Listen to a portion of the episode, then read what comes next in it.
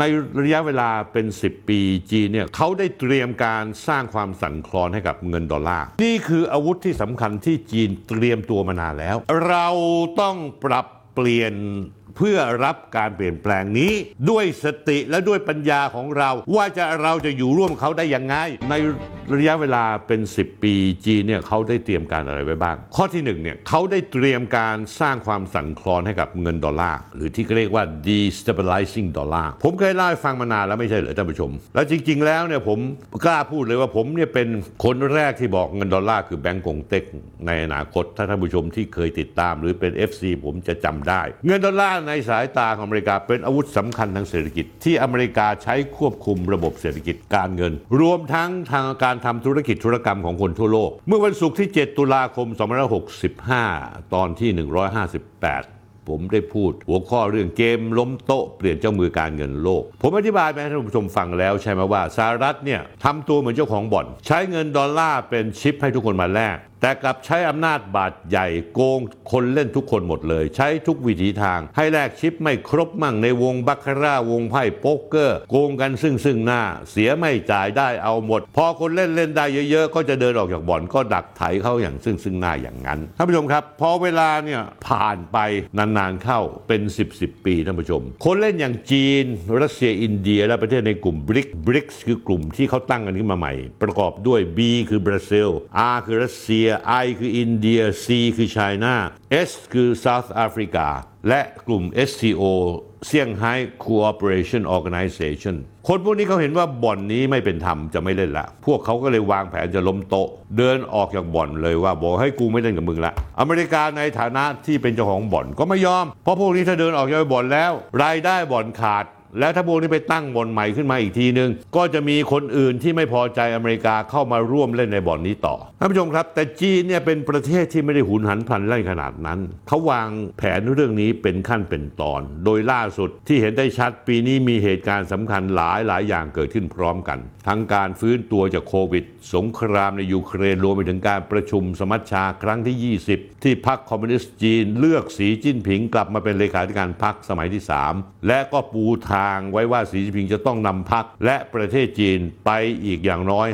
5-10 ปีเขาก็เลยดำเนินการกระบวนการเขย่าเงินดอลลาร์หนึ่งในสัญญาณที่ชัดเจนที่สุดคือเขาได้ลดการยึดถือครองพันธบัตรรัฐบาลสหรัฐของจีนกรณีท่านผู้ชมไม่ได้ฟังผมมาตั้งแต่ต้นพันธบัตรสหรัฐคืออะไรพันธบัตรสหรัฐคือเนื่องจากอเมริกาเนี่ยมีหนี้สินล้นพ้นตัวตอนนี้มีหนี้ของประเทศสหรัฐอยู่31ล้านดอลลาร์มหาศาลผมยังเชื่อว่าอเมริกาไม่มีปัญญาจ่ายหนี้นี้แล้วหนี้พวกนี้มาจากไหนล่ะก็คือว่าประเทศต่างๆทั้งประเทศจีนญี่ปุ่นประเทศไทยเวลาค้าขายใช้เงินดอลลาร์พอมีเงินดอลลาร์เหลือก็จำเป็นไม่รู้เก็บที่ไหนก็ต้องเอาเงินดอลลาร์นี้ไปซื้อพันธบัตรสหรัฐอเมริกาอเมริกาต้องการเงินดอลลาร์กลับมาเพื่อเอาเงินดอลลาร์นั้นมาอุดช่องโหว่ของการติดลบของงบประมาณก็เลยออกพันธบัตรให้คนที่ค้าขายอเมริกาทั่วโลกซื้อเอาเงินดอลลาร์ไปซื้อเขาถึงมีเขาเรียกว่าเพโตรดอลลาร์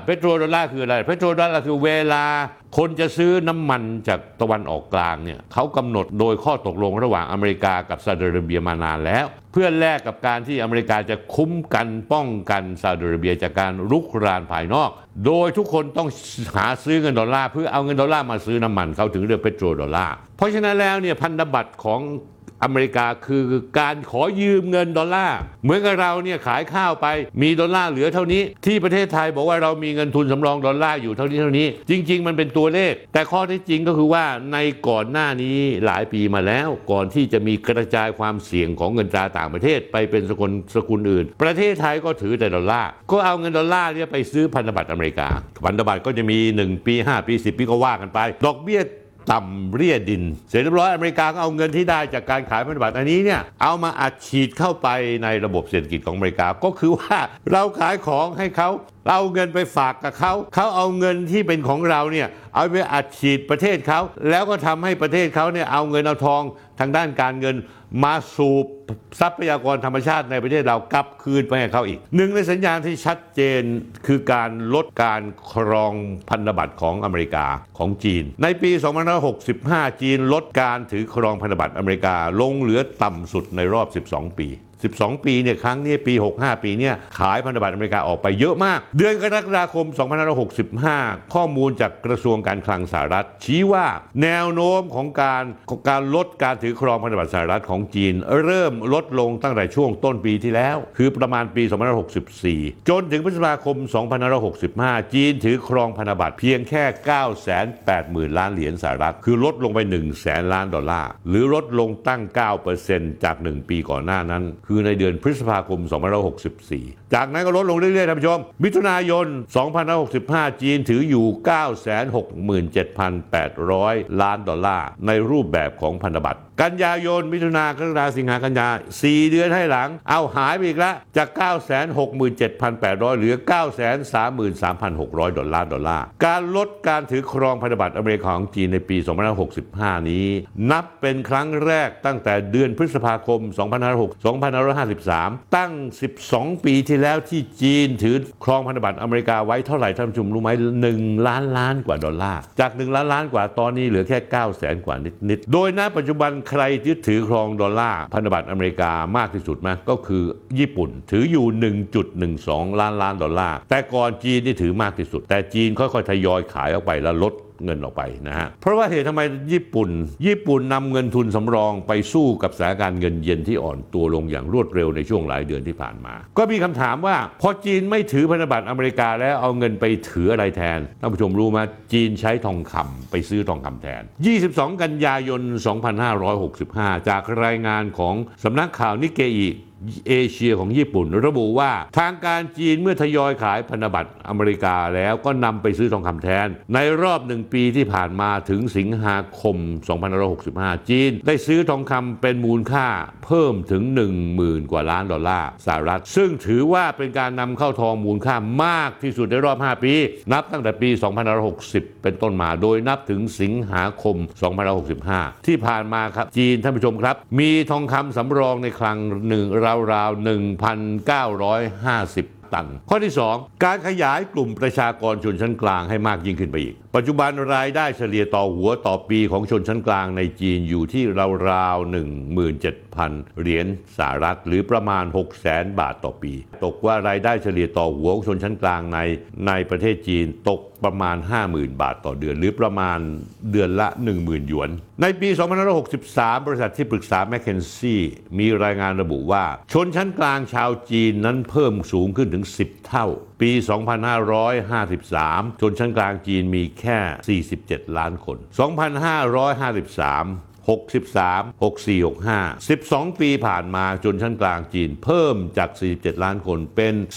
472ล้านคนซึ่งถือว่าเป็นเกือบครึ่งหนึ่งของประชากร 1,400 ล้านคนเท่ากับว่าประชาชนชาวจีนชนชั้นกลางชาวจีนมีจำนวนมากกว่า700ล้านคนละขณะเดียวกันท่านผู้ชมครับก็มีการคาดการณ์ต่อว่าใน5ปีข้างหน้าจากนี้ไป2570คศ2027อีก5ปีชนชั้นกลางจีนท่านผู้ชมครับพร้อมอย่างจะขึ้นสูงถึง 1,200 ล้านคนจากประชากร 1,400 ล้านคนเขาจะมีชนชั้นกลางตั้ง 1,200 ล้านคนนี่คืออาวุธที่สำคัญที่จีนเตรียมตัวมานานแล้วแล้วผมอธิบายเรื่องตรงนี้แล้วท่านผู้ชมจะอธิบายจะเข้าใจทุกเรื่องเลยว่าทำไมจีนถึงมีซีโร่โควิดไม่ค่อยให้คนจีนออกต่างประเทศเหมือนแต่ก่อนเพราะว่าชนชั้นกลางจีนกลายเป็นกลุ่มผู้บริโภคที่มีกำลังการบริโภคสูงเขาบริโภคเท่าไหร่นะท่านผู้ชม 7.7 ล้านดอลลาร์สูงเป็นอันดับ1ของโลกเหนือกว่าอเมริกาเหนือกว่าญี่ปุ่นซึ่งอเมริกามีมูลค่าการบริโภค 4.7 ล้านดอลลาร์ญี่ปุ่น 2.9 ล้านดอลลาร์ตามลำดับการขยายสัดส่วนชนชั้นกลางนี่เองที่เป็นปัจจัยสำคัญต่อเนื่องไปหมากที่3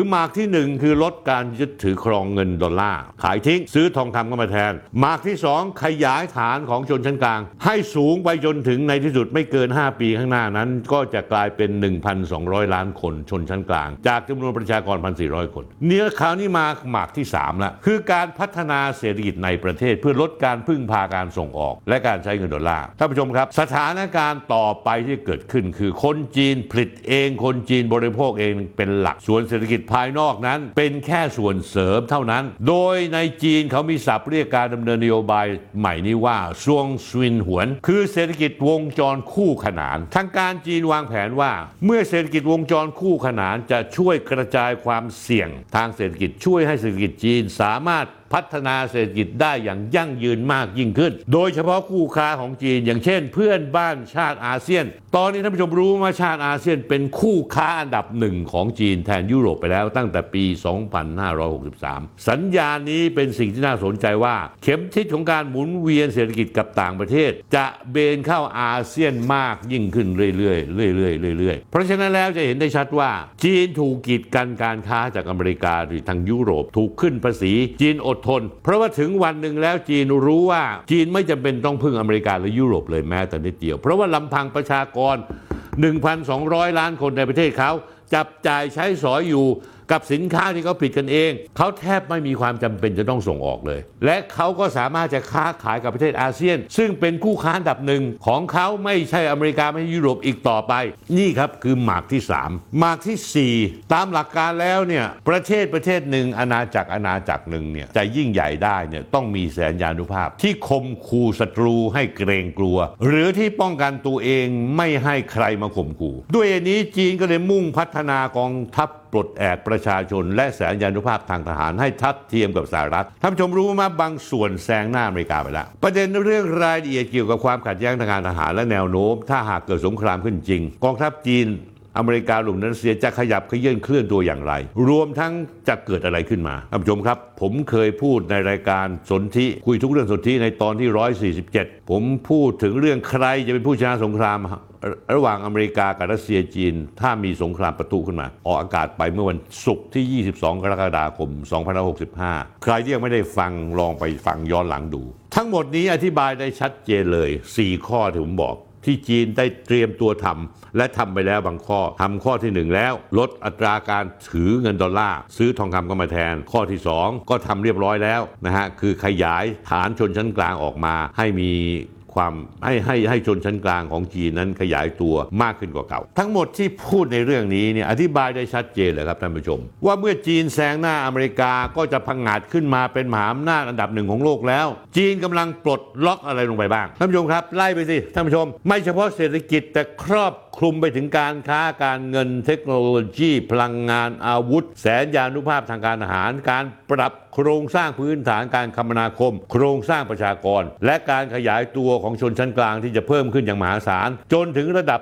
1,200 ล้านคนที่เป็นชนชั้นกลางใน5 ปีข้างหน้าหรือเรียกได้ว่าชนชั้นกลางจีนที่มีกำลังซื้อมหาศาลจะมี 1,200 ล้านคนนี้คนชนชั้นกลางที่มีกำลังซื้อมหาศาลมีปริมาณมากกว่าประชากรอเมริกาถึง3 หรือ 4เท่าท่านผู้ชมลองหลับตาวาดภาพมันยิ่งใหญ่ขนาดไหนและมันจะเปลี่ยนโลกยังไงแล้วถ้าชนชั้นกลางเพิ่มขึ้นตามคาดจีนก็ไม่จำเป็นต้องพึ่งพาสินค้าส่งออกไปที่อเมริกาอีกต่อไปผลิตสินค้าไฮเทคเทคโนโลยีสูงๆต่างๆก็ผลิตให้คนจีนภายในประเทศใช้ก็เพียงพอแล้วและนี่คือความหมายของการลดการพึ่งพาอาศัยจากการส่งออกเรียกว่าจีนได้ก้าวข้ามยุคสมัยของการพัฒนาเศรษฐกิจของประเทศยุคสมัยการพัฒนาเศรษฐกิจประเทศนั้นมันมีอยู่ข้อแรกคือการทำเศรษฐกิจเพื่อผลิตเพื่อทดแทนการนำเข้าที่เขาเรียกภาษาอังกฤษเขาเรียก import substitution industrialization ข้อที่2คือการผลิตเพื่อการส่งออก2อย่างการผลิตเพื่อส่งออก export led industrialization 2ข้อนี้ประเทศทั่วไปในโลกนี้ใช้อยู่รวมทั้งประเทศไทยด้วยผลิตเพื่อทดแทนการนำเข้า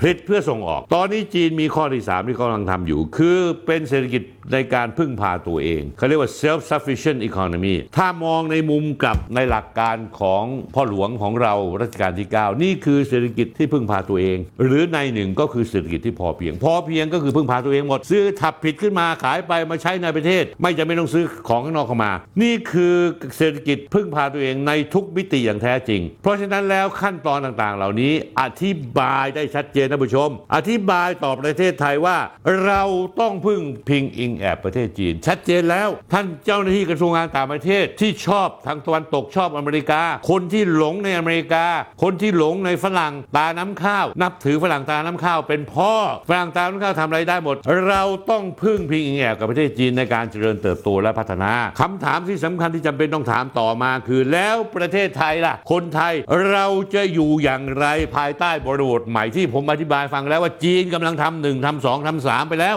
4ก็กำลังทำแล้ววันไหนที่จีนมีประชากรอีก5ปีชนชั้นกลางถึง 1,200 ล้านคนเรายังจะต้องพึ่งพิงใครอยู่ล่ะท่านผู้ชมมันชัดเจนแล้วนี่งานนี้มันชัดเจนจริงๆเพราะว่าจีนเขามีเหมือนเล่นไพ่เขามีไพ่น็อกอยู่ในมือแล้วเขาพร้อมจะน็อกทั้งวงเลยเราจะทำตัวยังไงเราจะพึ่งพาอเมริกาได้ไหมซึ่งเราพึ่งพาไม่ได้เราไม่เคยพึ่งพาแม่งได้เลยมันไม่เคยช่วยอะไรเราเลยมีแต่สร้างความวุ่นวายให้กับประเทศเราและประเทศอื่นๆในโลกนี้เราพึ่งพา EU ได้ไหมไม่ได้ทุกวันนี้มันเอาตัวไม่รอดเลยจากสงครามยูเครนเราพึ่งพาอังกฤษได้ไหมก็ไม่ได้ผมคิดว่าเราต้องถามตัวเราเองเราต้องมาร่วมกันขบคิดวางแผนยุทธศาสตร์ชาติใหม่ให้มีความยั่งยืนด้วยความเคารพในพลเอกประยุทธ์จันทร์โอชาไม่ใช่ยุทธศาสตร์ชาติ20ปีของท่านในแบบของท่านยุทธศาสตร์20ปีของท่านเมื่อเอามาประยุกต์กับสิ่งที่กำลังจะเปลี่ยนแปลงในโลกนี้โดยจีนเป็นผู้นำการเปลี่ยนแปลงยุทธศาสตร์20ปีที่ท่านร่างออกมาอย่างภาคภูมิใจมันหลอยถ้วยไปหมดแล้วท่านผู้ชมใช้ไม่ได้เลยท่านผู้ชมโลกมันเปลี่ยนขั้วไปใหม่บริบทใหม่เกิดขึ้นละมันพลิกขั้วในรอบ 200-300 ปีท่านผู้ชมครับเราต้องปรับเปลี่ยนเพื่อรับการเปลี่ยนแปลงนี้ด้วยสติและด้วยปัญญาของเราว่าเราจะอยู่ร่วมเขาได้ยังไงท่านผู้ชมจำได้ผมพูดตลอดเวลาถ้าให้เลือกระหว่างอเมริกายุโรปกับจีนผมนั่งเครื่องบินไปกวางโจว1.5 ชั่วโมงผมนั่งเครื่องบินไปลอสแองเจลิส25 ชั่วโมงผมนั่งเครื่องบินไปยุโรป13-14 ชั่วโมงท่านผู้ชมหลับตาวาดภาพผมควรจะอยู่กับใคร